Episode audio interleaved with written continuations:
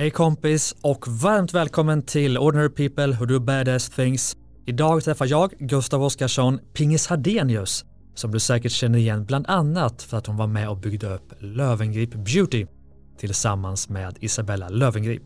Självklart går vi igenom den resan, både uppgången och de lite sämre tiderna.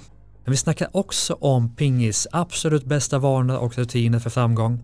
Vi pratar om hennes bästa tips till andra som vill bygga 100 miljoners bolag och hur hon investerar själv när det gäller privatekonomi och hennes bästa tips till andra när det gäller ekonomi.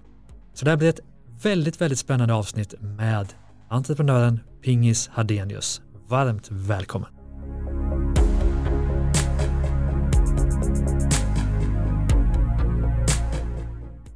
Välkommen till Ordinary People Who Do Badass Things, Pingis Hadenius. Tack, jättekul att vara här. Verkligen, och vi fick ju ställa in första gången, för då var du sjuk. Var det corona? Nej, alltså jag har inte kunnat få eh, några bra svar på mina tester, men jag har haft Nej. två gånger alla eh, symptom. Alltså om man, om man läser på, googlar och söker information. Ja. Eh, så det har varit, märkligt. Eh, och sen har jag haft vänner som har haft likadana symptom, så jag vet inte. Och jag har inte fått antikroppar än, så att, ja, jag vet Nej. inte. Men du är frisk nu hoppas jag. Ja, för nu sitter vi mitt emot varandra. Vi har absolut. en meter emellan Ja. och man lite kortaste Mm, laget. mm. Men eh, jag är pigg. Mm. Och jättekul att ha dig med. Jag tror många har ju eh, stött på ditt namn, läst om dig eh, i samband med de bolag du har drivit tillsammans med Isabella Löwengrip, bland annat Löwengrip Karen Collar och många andra som vi ska snacka lite om. Men för de som inte känner hela din resa så väl, ska vi ta en kort sammanfattning av Pingis Hadenius businessresa, Mm. den senaste. Hur många år kan det vara som du har varit i, i businessvärlden? Ja, första bolaget eh, startade jag i gymnasiet. Ja. Handelsbolag med en av mina då bästa vänner Kristin som hette Voisin HB och det var för att vi var grannar. Ja. Eh, Voisin är ju granne på franska. Okej. Så det började egentligen där då. Sen har Ja. jag eh, dröjde det ganska länge. Jag var i finansbranschen, i skönhetsbranschen. Jag jobbade som journalist och var chefredaktör och publisher. Mm. Och sen så dröjde det ju då hade jag en ganska lång karriär. Du och jag sprang ju på varandra under min passion for business-tid. Ja. Så jag var in, inom den publishing-världen. Och det har ju varit värdefullt för att idag är det jättebra att kunna förstå och skapa content och, Mm. och förstå kommunikation när man jobbar inom eh, digitala och sociala medier. Sen så sprang ju jag och Isabella på varandra när jag var på ett stort förlag där jag jobbade som publisher. Eh, Och då började vi diskutera den tidning hon bland annat drev då om vi skulle göra något samarbete eller förvärv. Mm. Och eh, där över en kaffe eh, så klickade vi och kände att eh, vi har nog någonting vi skulle kunna diskutera vidare kring. Och det blev eh, grunden för Ekonomista. Just det. Så vi började med föreläsningar tillsammans med min eh, goda vän och, och tidigare chef på L, Hermin Kujatolén. Så vi drog igång snabbt, gjorde Avanza Forum i Globen och allting. Och så började vi ju skriva på boken Ekonomista som sen har utvecklats. Idag en jättestor Facebookgrupp och så vidare. Och sen kort därefter så, så startade vi då eh, Lövengrip Beauty. Det hette tidigare Just det. Lövengrip Karen Color. Mm. Vad spännande och frågan är vart vi ska börja där, för jag har så många trådar jag vill prata Ja. med dig om. Dels såklart din, eh, din barndom, varför Mm. blev du som du blev och varför har du gjort allt det här som är coolt? Jag skulle gärna komma in lite på ekonomitips, för det är kul att bolla och du gillar ju det jättemycket. Och sen har vi ju då bolagen tillsammans med Isabella. Jag tror många tycker att det är spännande att prata om, om Lövengrip, eh, om Isabella, om er relation, om de här bolagen och eh, hur det gick upp och sen eh, gick lite sämre och ni har sålt vissa och kvar engagemang i vissa. Så ska vi ta den resan först kanske, Mm. tänker jag.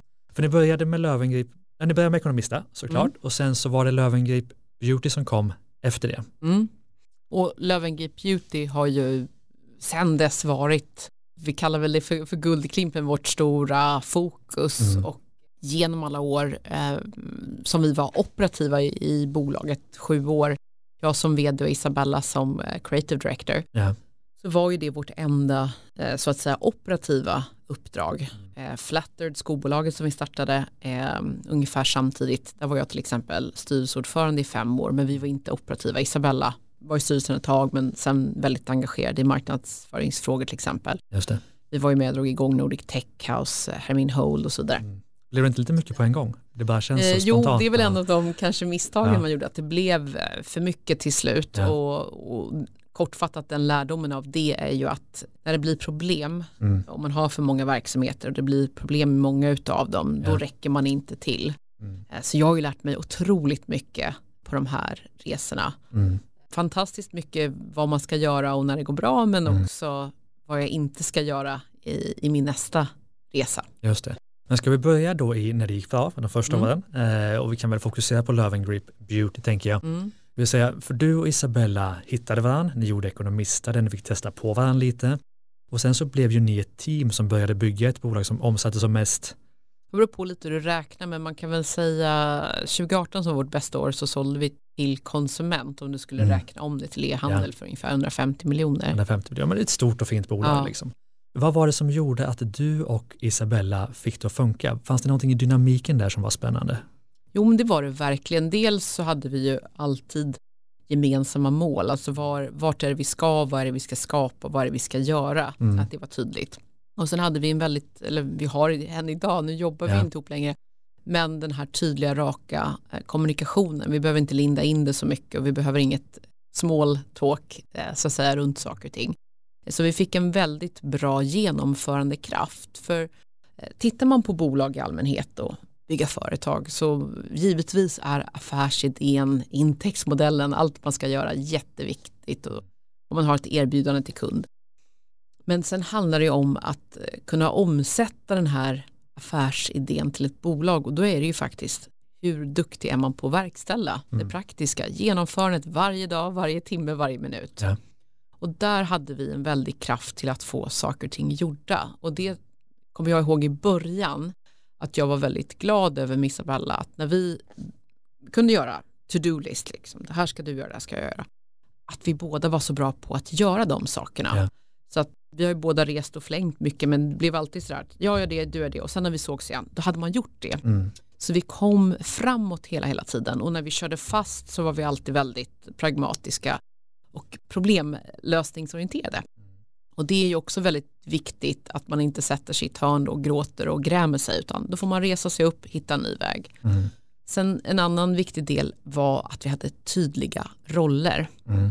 Berätta mer om dem. Ja, men brukade jämföra det vid att du är på en fotbollsplan, att du har olika uppställningar i ett fotbollslag. Ja.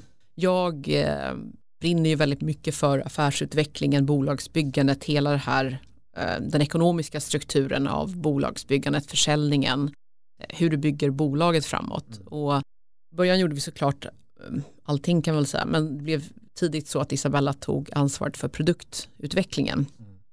För jag älskar själva strukturen av bolaget och hur man bygger det framåt så är det ju oerhört viktigt att den produkt eller tjänst du utvecklar är superbra. För du kommer ingenstans annars. Och där kanske vissa har eh, missförstått Löwengrip gjort lite grann att det var väldigt mycket en influencerprodukt mm. men genom alla år så la vi ju oerhört mycket tid och engagemang på produktutvecklingen just för att det här är ett eget varumärke som står på egna ben med jättebra produkter mm. tillverkade i Sverige.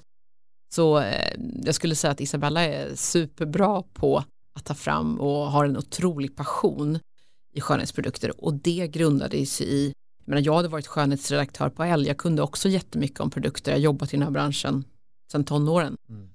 Men hon hade ju själv jättemycket problem med sin hud och hår, hon var känslig. Så hon var också den ultimata testkaninen så hon kunde ju verkligen testa på sig själv. Det här blir en bra produkt, det här blir inte. Och då lämnade vi varandra väldigt mycket vi höll aldrig på att kontrollera varandra mm. särskilt mycket. Vi hade ju, givetvis var jag noga med lönsamhetskrav och mm, prissättningsstrategier och sådana saker. Men vi kunde verka väldigt mycket under våra egna mandat och det gjorde att vi fick, eh, vi sprang snabbt framåt. Och sen då i det här kunde vi stämma av, eh, vi kunde kritisera varandra, ge varandra feedback så det fanns, fanns liksom aldrig plats eller vi la aldrig tid på tjafs. Kunde du uppleva, det är ändå eh, Isabellas namn mm. som, eh, som bolaget är byggt eh, på. Och kunde du, väl, ägde väl 50-50 som jag minns det. Kunde du uppleva ibland att du fick spela lite, alltså i alla fall medialt en andra fiol, fast du kanske gjorde, och såklart minst lika mycket som Isabella gjorde. Hur, hur var det liksom? Ja, den där frågan har jag fått så många ja. gånger, men då får man inte glömma Säkert bort. dålig research av mig. Nej, nej, det är inte så. men jag tror, ja. jag undrar om samma fråga skulle komma om vi hade varit två män. För att vi har ju aldrig fått den frågan avseende flatter. Där i och för sig var, har det varit väl, där bestämde vi eh, väldigt, väldigt tidigt att vi ska inte som grundare omnämnas, det är produkten, produkten. Ja. Men det här var ju en strategi med Lövengrip. Ja. Att Isabella, vi pratade om rollbeskrivningar Ja. tidigare. Jag ville aldrig och skulle aldrig vara med på i något reklammaterial eller i marknadsföringen. Givetvis så var jag genom åren ute kanske mycket och föreläste och det var ett jättebra sätt eh, för mig ur employer branding synpunkt och jag kunde rekrytera jättemycket via den vägen. Men det var ju som min vd-roll och som jag tror många gör. Isabella var ju liksom språkröret, personen utåt mot konsument. Jag passade inte och det varumärket vi skapade var ju runt Isabella som kvinna Mm. Med hennes hudproblem, det här att man har eh, känslig hy men man vill hitta effektiva produkter som samtidigt är skonsamma. Så att hela varumärket bygger ju på hennes profil. ja, jag. Sen ville jag ju vara affärspersonen bakom. Och det tror jag är att om jag som vd skulle vilja vara i alla syltburkar, då hade det nog inte funkat. Och samma sak åt andra hållet. Om Isabella också hade velat eh, leka vd och, och göra det. Men hon la ju sitt fokus på kommunikation Mm. och produktutveckling. Och det är det jag menar att den här tydliga fokuseringen kring på vad man ska göra och inte Mm. gjorde det lätt för oss. Och vi var heller aldrig, vi hade aldrig några sådana diskussioner av att jag vill göra mer av det du gör eller tvärtom. Jag förstår. Men det där, jag upplever nog lite som lite tjejigt och man tyckte det var jättekul och man ville nog gärna medialt ofta att vi skulle tjafsa och försökte kasta in ett glödande vedträ. Ja, möjligt. Men okej, så att på vägen fram då till, eh, till 150 miljoner så var Mm. det dynamiken er emellan, det vill säga och- också att ni gav varandra mandat och hittade de olika rollerna och verkligen gav varandra utrymme att driva varsin del av bolaget. Och att ni hade en väldigt tydlig kommunikation. Det var några av framgångsnycklarna. Men sen så eh, började ni få lite utmaningar. Eh, Vad var det kanske, om vi tänker där då i, handlar det om en förändrad dynamik emellan som ledde till utmaningarna? Eller vad var det som gjorde att, att det började gå sämre? För det var väl för ett år sedan eller två år sedan nu? Ja, men det- var många olika orsaker skulle jag säga. Vi fick Mm. en hel del problem eh, i andra bolag som vi hade omkring oss och som Ja. vi till exempel delade kontor med och det kan Ja. låta som en konstig förklaring kanske men Mm. vi var ganska många anställda då och ehm, vi delade ju kontor med andra bolag som i sin tur var en positiv impact eh, Ja. på kulturen i bolaget och allting sånt. Det är mycket tjejer i Löwengrip Beauty så att till exempel sitta på ett annat bolag som har killar kan vara bra eh, för kulturen och dynamiken och inspiration. Och eh, den här kontorsflytten misslyckades helt så att vi var till exempel helt kontorslösa och det idag kanske man inte tycker det är en så stor grej med corona, alla var vana att jobba hemma. Men det där blev en väldigt stor utmaning och sen när det då var eh, problem, många problem samtidigt Mm. i alla bolagen så jag kände nog att jag inte räckte till. Mm. Eh, jag började bli Vad var det som hände? Vad var problemen liksom i bolagen? Vad var det som hände under den här perioden? Ja, men det var ju väl det att det var eh, mycket utmaningar i flera bolag som vi hade startat och sen också den här saken att förväntansbilden kanske också när man tror att vi ska flytta in i det bästa kontoret någonsin Mm. och allt ska bli toppen och sen så bara raseras allt det. Ja. Så kan inte gå in på allt som hände men det gjorde ju att Det var ju stora planer. Det Ja. var ju världsmarknad och det var när ju du får dra ner allt och det. ganska mediala stora Ja. planer liksom så. Sen så tror jag att vi för tidigt, vi, eh, när vi, vi grundade det som idag är Löwengrip Beauty så hade vi ett Ja. bolag som hette Löwengrip Karen Color från början Mm. som hette LCC och vi gjorde ju om det lite för att vi märkte att vår konsument har förändrats så eh, vi vill helt enkelt göra varumärket och produkterna lite bättre och i den vevan när vi gjorde om produkterna så bytte vi också varumärkesnamn till bara Löwengrip Mm. och det var ju faktiskt genomröstningar på, på Isabellas blogg då i sociala medier. Vi jobbade ju väldigt mycket så att vi jobbade med en nära relation eh, och mycket undersökningar och feedback via sociala Mm. medier i det vi gjorde. Just det. Men det vi gjorde var att vi lanserade det här nya varumärket och eh, väldigt snabbt så la vi över det hos en distributör som driver Löwengrip idag. Men Mm. det är klart vi eh, gjorde nog det för snabbt. Man skulle ha fortsatt att eh, arbeta in varumärket och göra det liksom från, från vårt kontor med våra anställda. Mm. Och då fick vi ju kanske för mycket som hände på exportmarknaden och man blev ganska splittrad helt enkelt. Jag tror att det hade gått bra om vi hade fortsatt men kontorslösa och problem med massa andra bolag så räckte ju inte jag och Isabella till så som vi ville. Mm. Och sen så i den vevan, eh, sen fick jag barn Mm. och då är du inne i, i den processen och, och Isabella fick jättestora utmaningar med sitt eget mediebolag. Så att vi hade nog inte riktigt kraften då. Och då hade vi ju börjat prata om att vi behöver det om man ser till, till svagheterna i vår konstruktion. När den fungerade bra fungerade den jättebra. Mm. När jag var i en sån situation, jag skulle få barn och eh, behövde lägga tid och kraft på det. Isabella hade jättestora utmaningar i sitt mediebolag. Så hon behövde lägga fokus på det. Då fanns det ju ingen annan. Mm. Och det var ett jättestor eh, utmaning för oss att vi skulle ha haft eh, fler ägare Mm. där och då och en starkare styrelse. Då var det i princip bara hon och jag i styrelsen. Vi hade haft en jättebra eh, styrelseledamot som var i Schweiz som hade hjälpt oss i många Mm. år. Men jag tror att vi lite för sent började med de här diskussionerna där vi insåg att vi behöver en stark industriell partner Mm. som vi kan luta oss emot. Och det är kanske det som det hade ju varit för oss så i så många år att vi hade växt i snitt 50 procent. Mm. Eh, Vi hade inte tagit in något kapital, vi hade lyckats vara lönsamma och via lönsamheten finansiera tillväxten. Eh, Men det är nog så många bolag kanske kan känna nu under corona Mm. att jag skulle ha haft den där extra bufferten. Och i vårt fall så skulle jag säga att hade vi varit tidigare en delägare till hade vi nog, vi, vi gjorde det, den, det skiftet lite för sent tror jag. Men nu har ni ju sålt Mm. Löwengrip. Mm. Om vi då tittar på den här tiden, upp och ner, Mm. om vi tittar på vad, vad hade du gjort annorlunda? För, för de som lyssnar är nyfikna, de kan ju hamna i precis samma situation. Vad skulle du tipsa dem om? Vad borde de göra som inte ni gjorde? Ja men det är den här grunden med att titta mer på ägarbilden. Om man Mm. bara är två stycken så Ja.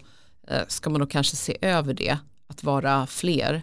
Mm. Sen beror ju på, vi var ju som sagt då väldigt eh, operativa. Det kan ju finnas andra personer som kan stötta och staga upp bolaget. Men sitter man som ev- eventuellt säger ensam vd och ensam ägare, Ja. då är man ju faktiskt väldigt sårbar. Det Mm. kan vara, jag tror för vår del, eftersom det gick så bra i alla år, så Ja. reflektera nu säger vi, men om jag bara talar för mig själv då, ehm, jag reflekterar inte tillräckligt mycket över vad kan hända. Och Det var ju på en sån, jag menar, Isabella är till exempel sjukskriven det här året och Mm. jag fick barn. Det är ju rent fysiska saker. Mm.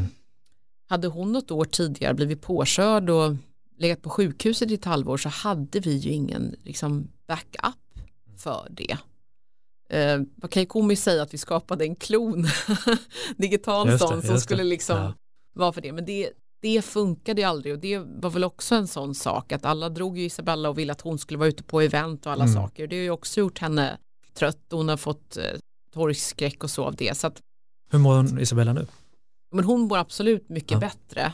Men eh, det är klart att det var ju väldigt mycket som hon behövde reparera och det har ju hon varit öppen om. Mm. Det vet man ju själv att när man som så går in i väggen så det är ingen, det är ingen förkylning som du läker ut på Mm. någon vecka eller två Mm. utan det är en ganska lång väg tillbaka.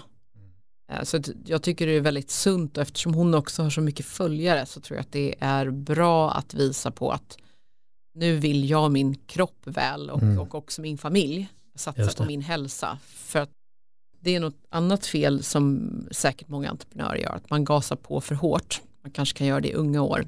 Men man nedprioriterar träning, kost, sömn och goda relationer. Mm. Så att man kan köra slut på sig själv och man kanske också förstör de relationerna som man har omkring sig. Mm. Det har varit väldigt viktigt för mig att jag har en sån fantastisk familj och sen nu min dotter och min man. Mm. Det är ju en otrolig energilina för mig varje dag. Verkligen. Som jag Jag blivit orkar med. nyfiken på det. Jag sa det innan, för att i en intervju jag läste om dig tidigare så sa du att du inte vill ha barn. Och så nu när vi mejlade lite inför så skulle det hämtas på dagis och då blev jag förvånad. Mm. Så uppenbarligen har du barn ändå, Och det är det bästa som har hänt mig. kan tänka mig. Eh, så det skrattade många åt. Ja, Vad var det jag sa? exakt. Ja, Nej, det, är, det är en sån kärlek som jag inte kan beskriva. Ja. Det sa mina föräldrar till mig. Jag ska ju bara jobba, det har jag inte tid med. Men jag har ju blivit bättre av det Mm. alla gånger. Så att det är jag så otroligt glad för. Ja. Eh, och det var, var min man som, han tydliggjorde verkligen att eh, min man David, som är fantastisk, och han var väldigt tydlig med att han ville ha familj och det kändes så, så rätt med honom. Mm. Så så enkelt var det ändå. Ja, vad skönt. Men du, om vi släpper Lövengrip Mm. lite, för det är dig vi ska prata om Mm. framför allt. V- vad gör du idag för det första? Men det här året då, vi är fortfarande inne i 2020 så Ja. har jag ju eh, lagt mestadels av min tid med till, i början av året så höll jag på med, med DDn och allt som skulle göras och sen så, eh, så sålde vi bolet, bolaget då till Derma Nordic där under Q1 och Mm. sen har jag framförallt varit engagerad där för att det ska bli en så bra integration som möjligt och det Mm. har ju varit utmanande med corona och allting Mm. liksom den veckan vi skulle flytta till kontoret och all sån här liksom träffa alla och du vet så, då bara pang kom corona. Just det. det var skönt att ha det sålt ändå då innan. Ja Även om vi absolut, kanske inte var helt var ju nöjda med framförallt dealen. för teamet är klart, Ja. eh, för att eh, vi kom ju in till en ett stort bolag med fantastiska resurser och allting Mm. och sen då att inte någon får, ja men du vet så här klassisk teambuilding liksom. Mm. Så jag kommer ihåg det just under våren, jag var där mycket själv och vi skulle, eh, jag gjorde allt möjligt, allt från contentproduktioner och så vidare och vi hade en del möten men det var ju ett jättestort kontor som bara gapade tomt. Mm. Så jag har lagt eh, mesta delen av min tid på den, på den integrationen och hjälpt till där jag har behövt. Mm. Men visst har du gjort lite investeringar med i andra bolag och är inblandad? Mm, Jag har inte egentligen gjort så mycket av det här året men jag Nej. har engagerat mig och är, som sagt och delägare i ett bolag som heter Hemply Balance Mm. Just det. eh, inom CBD och där är jag Säg, du får nästan berätta vad CBD är. Jag har ju läst på så jag vet nu vad det Ja. är, men alla kanske inte vet. Nej, och sen är det väl vad man får säga och inte så. Men, Nej. men ehm, man kan, för att göra det enkelt så ehm, kan man säga det är ehm, wellness, alltså hälsokostpreparat. Mm. Så att det är en naturprodukt som ökar ditt välbefinnande. Och jag tror nog att det bästa är att man, man googlar på vad, vad CBD är. Fast mesta informationen finns ju på amerikanska Mm. sajter. Men jag använder det själv och jag blev väl är intresserad av det för att eh, storägarna i bolaget, en fond som heter Nexis, där Mm. en av grundarna har varit min mentor i många år. Eh, så nu är jag arbetande styrelseordförande. Spännande, men det är ett svenskt Mm. bolag. Ja, det finns det, liksom man kan säga det är två bolag i Sverige Mm. och holdingbolaget och det är det som ska börsnoteras. Sen finns kan man säga det stora operativa bolaget i Holland och där finns också logistiken och så. Det är ett, eh, e-handelsbolag. Spännande. Mm. Så för dig som är nyfiken så får man läsa mer på Mm. nätet, Mm. tänker jag. Men låt oss då gå tillbaka lite innan du började hela din businesskarriär. Om vi tänker oss pingis som barn, var du entreprenörig då med eller var du helt, ett helt vanligt barn? Ja, jag lekte företag hemma. Gjorde det? ja. Ja. Uppfattade du dig själv som annorlunda som barn? Nej, alltså som vuxen när jag tittar på mig själv så är Mm. jag absolut, jag är jätteannorlunda, precis som jag ser på min dotter idag. Ja. Eh, så var jag det, men jag var ju den här personen som eh, var glad och alltid hade vänner och var med i gänget, men Mm. jag gick ju alltid min egen väg Mm. och så är jag som vuxen idag. Jag tror att som jag var som barn och som jag är idag är jag Mm. mer lik mig själv. Ja. Eh, innan jag började gå i terapi så var jag nog på väg många olika håll och kanter när jag var yngre för att jag eh, kanske lyssnade för mycket på andra. ja. Går du i terapi idag? Jag hinner inte så jättemycket längre, jag har lagt Nej. väldigt, väldigt mycket tid på det. Jag försöker nog ha, jag har så mycket fantastiska vänner så Mm. vi har väldigt många sådana typer av samtal. Ja. Eh, Men jag, jag ringer min coach ibland.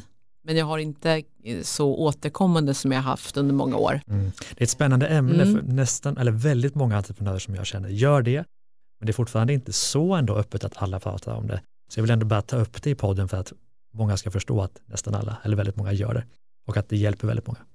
Jo men så skulle jag säga, Mm. att jag tycker det var jättekul med eh, Niklas Adelbert eh, som eh, grundat Norrsken som jag känner, att han pratar om det så positivt. Dels Mm. att de har utvecklat en gratistjänst för det, men eh, han pratar om det i sitt sommarprat. Jag tror också väldigt bra att en kille gjorde det. Men vi hade ju till exempel Helena som har varit min coach. Hon eh, var ju coach för alla som ville på Lövengrip Ja. i många år. eh, Så man fick träffa henne en, en gång i månaden. Och det tyckte jag var en viktig personalinvestering. Mm, mm. Just, vi hade många unga personer, många som kanske hade fått sitt första jobb eh, som nyinflyttade till Stockholm. Mycket som man hade i huvudet både privat och kring jobbet. Mm. Så det eh, tycker jag var en viktig sak och har väl därför lyft i mycket. Mm. Mental jumpa. Verkligen. Precis som man hade, jag tyckte det var viktigt med träningspass så att man var ute och gick och sådär. Mm. Men tillbaka då till, till barndomen. Mm. Du uppfattar dig, när du tittar tillbaka på dig själv som barn så uppfattar du dig själv som annorlunda. Hur kunde det ta sig uttryck? Vad gjorde du som inte alla andra gjorde? Men jag gick ju min egen väg och det var ju Mm. alltid från att jag bara gick hemifrån när jag ville och byggde gångar ut från trädgården till de kompisar jag skulle gå till och Mm. rätt och slätt alltid gjorde det jag ville göra. Mm. Eh, Jag lekte väldigt mycket med min syster så det kunde vara allt ifrån att vi gick ut i skogen och plockade blåbär och sålde dem till att vi gjorde melodifestivaler i trädgården och sålde biljetter och fick liksom alla grannbarn att aktivera sig. Vi hade cirkusar, min syster var cirkusdirektör och jag fick vara björn på bräda och var på något sätt eh, inte styrda av konventioner. Våra föräldrar har också varit väldigt tillåtande. Mm. Så det är på så vis kanske annorlunda i att inte vara så styrda. Mm. Jag har nog varit väldigt orädd att gå och ringa på hos vem som helst. Sen är det klart att det har färgat mig av att en stor del av uppväxten var i USA där man är mycket mer öppen och har blivit väldigt orädd av det Mm. och orädd socialt skulle jag säga. Vad är det viktigaste du tar med dig till din dotter nu av från din uppväxt? Kärlek, Mm. att man kan aldrig ge för mycket kärlek Mm. och hur jag visar och säger det till henne varje dag och jag märker hur hon mår så himla bra av det. Mm. Och det har jag fått från mina föräldrar. Och det är money can buy love på något sätt, men det måste man ta till sig. Verkligen. Men om vi översätter då din, eh, din barndom, att du gick egna vägar då, hur kan det se ut idag som vuxen? Ja, Kan det du är ge exempel på egna man, vägar du, du tar just nu? ja, det är ju att jag eh, tänker mindre på risken och mer på möjligheterna. Ja. Så att jag har en oräddhet i mig och Mm. vågar kasta mig in på det som känns rätt. Jag har en, eh, och det här kan låta enkelt men det är därför jag skulle säga att terapi är viktigt. För Mm. när du lär känna dig själv, du har en kärlek till dig själv, du har en respekt för dig själv, du har en självinsikt, du vet dina starka sidor, dina svaga sidor, du vet vad du tycker om och vad du inte tycker om. Mm. Då är det lätt att börja sätta gränser och hur du ska fokusera din tid och då Mm. är det oftast jag tycker det är ganska lätt. Jag har i och för sig en ständig kamp med mig själv att jag vill göra för mycket Mm. och att jag blir tillfrågad att göra så mycket spännande saker så att jag måste tacka nej till jättespännande saker. Men för att jag känner mig själv så kan jag känna i mig själv, det är det här jag ska satsa på, och det är Mm. det här jag måste tacka nej till. Och innebär det att du inte bryr dig vad andra tycker? Nej, Jag bryr mig inte om vad andra tycker. Inte alls. Sen är det givetvis så att jag ringer min pappa i princip varje dag och bollar Mm. saker med honom och det är klart jag lyssnar på andra. Absolut, jag men frågar, det är inte samma pratar sak. jättemycket med min man och han ger mig jättemycket goda råd. Mm. Och mina syskon och min mamma och så. Mm. Men eh, Men om du, om du vill någonting, då gör du det. Då skiter Ja. du vad andra tycker. Ja, Har det alltid varit så? mycket skulle jag säga. Men det Ja. finns nog ett delvis ett glapp eh, under min unga karriär där Ja. jag nog var mer brydd. Men jag minns också, för mig var det så oerhört naturligt. Jag visste att jag skulle läsa, alltså plugga vidare på universitetet, att jag skulle läsa ekonomi, att jag skulle rikta in mig på finansiering, att jag skulle jobba i finansbranschen. Och där minns jag ju att jag förstod inte alla mina kompisar, oh, jag ska läsa till sjuksköterska, ska jag plugga något inom IT, och jag förstod inte, vet ni inte vad ni vill göra? Nej. Det var det största dilemmat för många, vad ska jag läsa vidare Mm. efter gymnasiet? Och vad skulle du bli?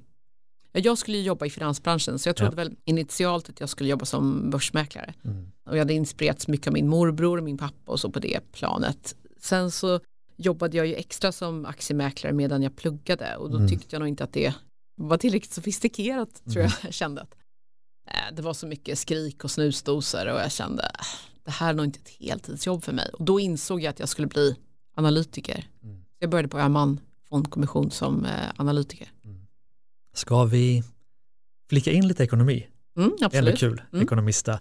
Och ekonomitips överlag. Om jag tänker att lyssnaren då driver ju bolag och har ju koll på läget. Liksom. Man har bolag man har kört ett tag och man vill växa och sådär. Men ofta upplever jag att många har ganska dålig koll på privatekonomin. Har du några sådana där hustips, liksom, de här topp tre ekonomitips som du alltid vill ge i ekonomisammanhang? Ja, det är ju att lära sig grunderna först, Mm. eh, för det måste man någonstans. Det är ungefär som att man vill springa maraton ska man börja gå. Ja. Eh, få in det i sin vardag Mm. lite varje dag. Sen tycker jag det är oerhört viktigt att om man inte förstår och inte kan och inte vet hur man ska få entusiasmen ifrån kring Mm. ekonomi så är det ju att eh, ta råd och tips av andra och det är därför den här Facebookgruppen Ekonomista finns. Liksom. Alla hjälper varandra, det är ett lätt sätt att komma igång. Att man inte sätter för höga krav på att komma igång. Sen så tror jag man ska hitta motivationen genom att förstå att livet har som stolarna vi sitter på fyra ben Mm. och ekonomi är vare sig man tycker om det eller inte en vital del av livet som man måste den finns med i livet Mm. och kan man eh, ha en bra relation till pengar då har man en trygghet som är ovärderlig Mm. då kan man lägga mer tid och kraft på familj, relationer, ens professionella eh, utveckling och hälsa. Då har man någonting som är lugnt och tryggt. Mm. För finansiell stress kan verkligen äta upp en och det är den vanligaste orsaken till att du bryter upp en relation, skiljer dig. Så att det är lätt att satsa du på den är ett ganska säkert kort. Mm. Din hälsa kan du inte kontrollera fullt ut, tyvärr. Mm. Men låt oss tänka att vi har en företagare som lyssnar som, ja men bolaget gör 300 000 i vinst varje år liksom vad, och jag ska investera dem på något sätt för att få dem att växa. Vad hade du gjort? Eller vad gör du? På, ja, det beror på placeringshorisont. På, på en person då som Ja. kanske, ja men fem, tio år kanske, Mm. eh, och som inte aktier. kan så mycket liksom. Ja, då är det ju, eh, jag tycker det, det kan låta tråkigt att man ska prata mycket om avgifter men det Ja. är ju någonstans det här med ränta på ränta så att Ja. hitta en sparform där det inte är för höga avgifter Mm. så att det är sannolikt att du får en bra avkastning som förräntar sig väl. Mm. Du kan titta på kanske om du känner dig bekväm så satsa på aktier. Mm. Det tycker jag ju alltid. Tycker man att det är för svårt, eh, ja men då satsa på en, en bred fond, en Mm. Sverigefond eller en global Indexfond. fond. Mm. Mm, indexfond absolut. Och sen är det ju viktigt att se till att komma igång. Ja. Det finns så många bra eh, små sätt att mikrospara på. Mm. Ett annat bolag där jag ska gå in i styrelsen heter Novo som gör mikrosparande för ens pension och det är Ja. ett sånt exempel. Mm. Eh, pensionsspara lite varje dag, liksom. Eh, kom igång. Ja men gör det enkelt alltså. Mm. Kan du ingenting, ja, men en indexfond, kanske en global indexfond, en i Sverige indexfond med så låga avgifter som möjligt och så sätt av 10% varje månad. Så det Ja. är väl där någonstans vi landar för de som Precis. inte vill lägga tid på det. 10% om du sätter av 10% varje månad är Mm. det superbra och det är som du säger det är mycket bättre att bara få det där precis som att eh, få in se det som din träning eller din eh, promenad eller om du försöker äta grönsaker en gång Mm. om dagen eller Mm. när du gör det. Fast jag blir ändå nyfiken på det. Det blir ju för de som inte vet och inte vill och bara ska göra enkla vägen. Vad investerar du i? Ja, jag tycker det är väldigt roligt. Jag skulle vilja ha mycket mer tid för Mm. det. Under många år nu så har det ju blivit så klart att jag har investerat eh, min tid och pengar i de bolagen jag har byggt. Mm. Eh, absolut. Jag har gjort en del mindre investeringar i onoterat. Men tittar jag på noterade aktier så jag knappast någonting i fonder för jag tycker det är lite tråkigt. Mm. Så. Och jag tycker också med tanke på den bakgrunden jag har att jag borde kunna ändå plocka lite aktier. Så jag har faktiskt också precis dragit igång en sån eh, diskussionsgrupp med några tjejkompisar för att vi, liksom, vi måste avsätta tid då och då och diskutera aktier. Och då menar inte jag att man ska ta någons råd rakt av men att du får igång hjärnan och du utvärderar de placeringar du gör. Så vi har till exempel diskuterat eh, FANG-bolagen mycket, alltså Facebook, Apple, Amazon, Netflix och Google. Mm. Så jag har ganska lång tid tillbaka gick in i Amazon så det har förstås varit en bra investering. Mm. Motvikten till det är väl Berkshire Hathaway, Ja. investmentbolag och där finns Warren ju Buffetts. Apple. Ja, där finns ju Apple.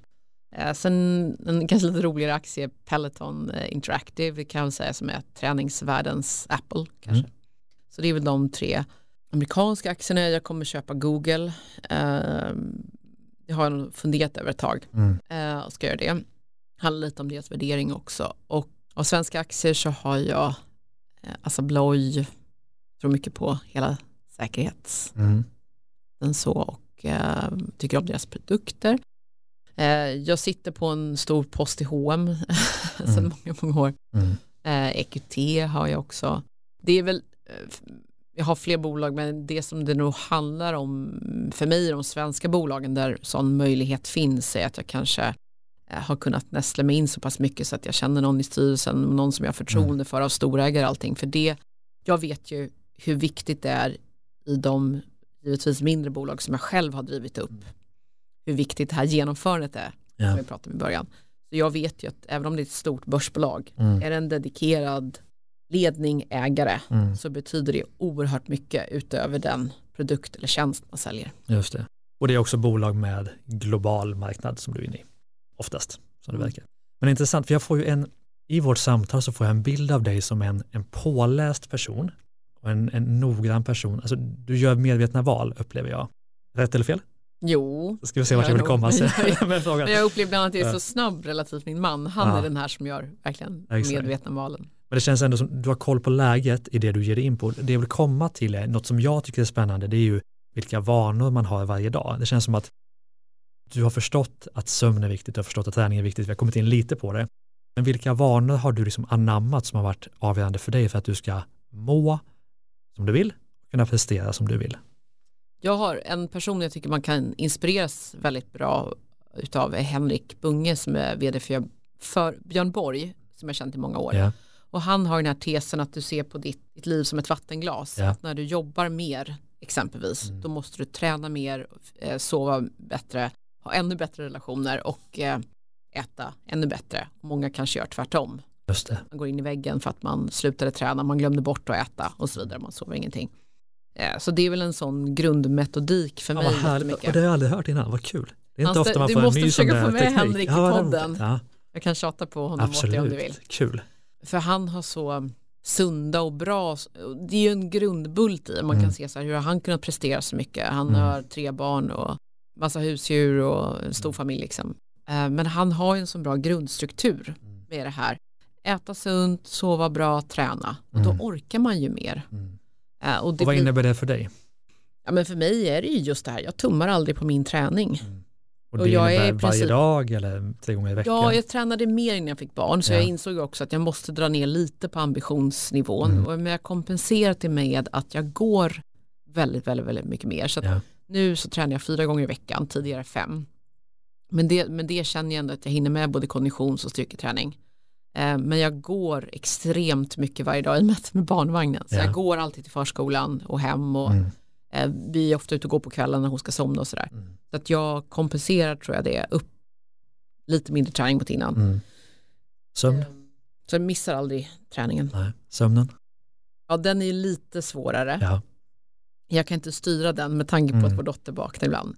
Så att jag droppar ju den här CBD-oljan under tungan varje natt. Ja det är väl en sån rutin som i alla fall har förbättrat min sömnrutin. Mm. Men eh, jag försöker annars planera in att ta igen sömn. Går jag och lägger mig ungefär samtidigt som vår dotter då får jag sova mer. Det är väldigt mm. tidigt på kvällen. Mm.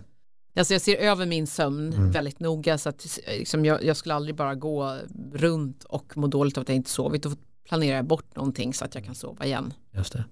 Och samma sak är det ju med, med kosten. Jag försöker tänka på inte bara vad jag äter utan hur jag äter. Mm. Eh, försöker äta frukost varje morgon tillsammans med familjen. Mm. Njutningen. Man får inte glömma bort i det här stressade samhället vi har till mångt och mycket att njutning är det bästa motvikten. Antidote till stress. Mm.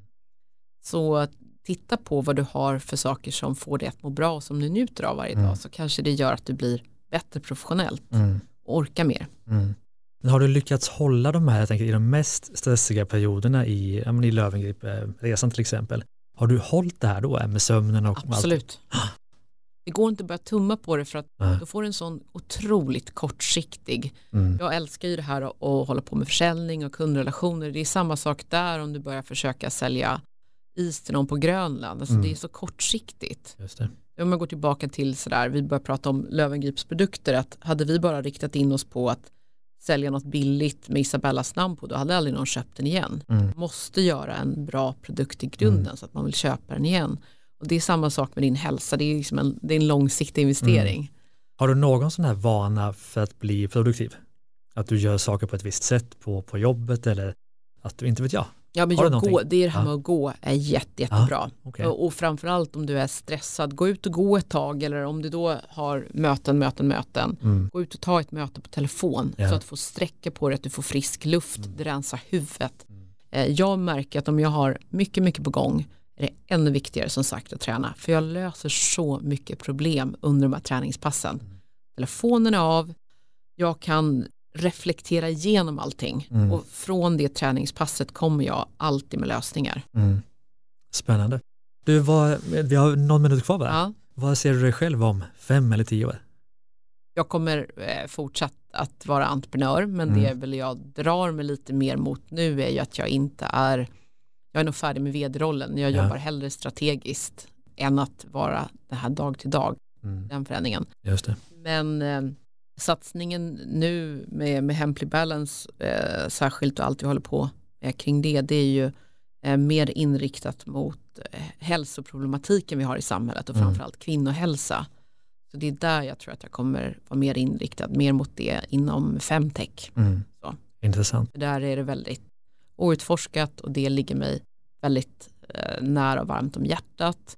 Och sen är ju min syster och bror läkare. Så Mm. att jag har ju jättemycket input från dem över de samhällsproblemen vi har i samhället eh, Mm. på grund av stress och ohälsa. Och det håller jag på eh, att, Mm. eh, det kommer jag att engagera mig i. Apropå satsar det, gör du någonting, tror du att vi kan skydda oss mot covid? På vilket sätt? Ja, alltså jag, jag, immunförsvaret på olika sätt till exempel. nu är inte jag eh, medicinare men jag Mm. tycker att det är sunt. Eller gör du någonting för att skydda dig? Ja men det jag tycker det är Mm. sunt som jag tycker vi ska lära oss av det här på ett längre Mm. plan. Jag tycker faktiskt, det, det pratade ju Martin Lorentzon om i somras i, Mm. i sitt sommarprat att det har inte varit några problem för honom för han tar aldrig någon i hand och, håller på att kramas Nej. förutom sina nära och kära. Mm.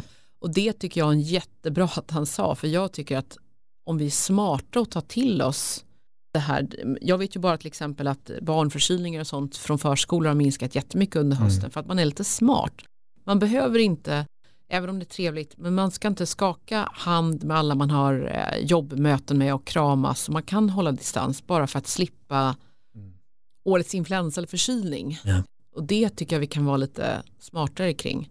Sen tycker jag att det är beklagligt eh, i och med att det är så många i min familj, min svärmor är också läkare, min bror, min syster, de som kämpar så mycket i vården att folk inte respekterar det. Man får höra att folk har liksom underground-fester och drar ner gardinerna, Mm. att ta ditt ansvar. Mm. Det tror jag vi i Sverige behöver lära oss mer.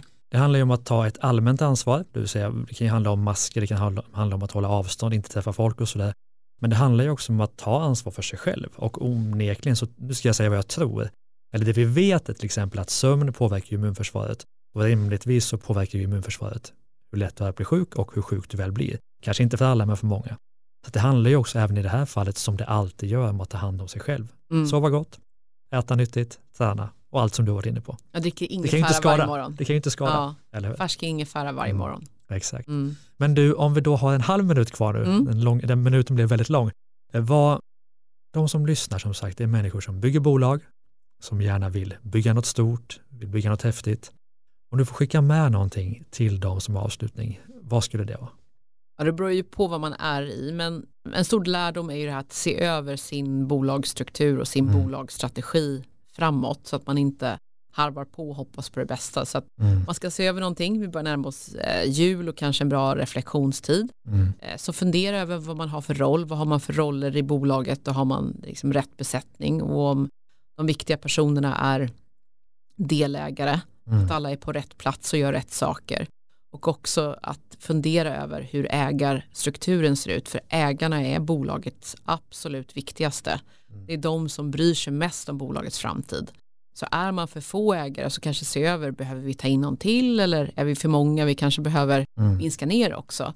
Eh, Så skulle jag nog fokusera på just ägarstrukturen. En annan jätteviktig del vi inte har berört är ju, och kanske särskilt coronatider, hur ser eh, massäcken ut? Kassaflödet. Mm. Likviden. Säkra upp eh, och se över kassaflödet Mm. eh, i bolaget och att man inte, för det kan, kommer tillbaka till genomförandet vi pratade om. Mm. Har du inte en bra struktur kring det eh, så kan det skada om du hela tiden sitter och, och ska jobba med nya lån eller annan typ av finansiering eller emissioner och så vidare så, så skadar ju det hela tiden operations hela hela tiden. Mm. Så att det är två viktiga grundbultar. Engagerade ägare, eh, en fungerande likviditetsstruktur i bolaget som gör att man ska kunna göra det man ska, Mm. genomförandet. Och det är Och också, ha kul, ja, vad kul, kul. absolut. se över att det du jobbar med din passion såklart Verkligen. och annars byt. Våga, våga lägga ner och sälja ett bolag om du Mm. inte har passionen kvar. Exakt, men jag tror det är viktigt att, att lära sig av de lärdomar du har gjort. För ni gjorde ju några missar som du har kommit fram till nu att det här kunde vi gjort annorlunda. Absolut. Och för andra då som lyssnar att få ta med sig dem, det är otroligt värdefullt. Så jag vill verkligen, verkligen tacka dig för att du som har mycket, en full agenda, att du tog dig tid för att utbilda oss och hjälpa oss och lära oss och inspirera oss. Så stort tack eh, Pingis. Tusen tack. Och tack till dig som lyssnar. Du hittar våra poddar som alltid på driva-eget.se och mittföretag.com och där poddar finns, där hittar du också våra poddar Business Hacks och Starta eget-podden. Stort tack för idag.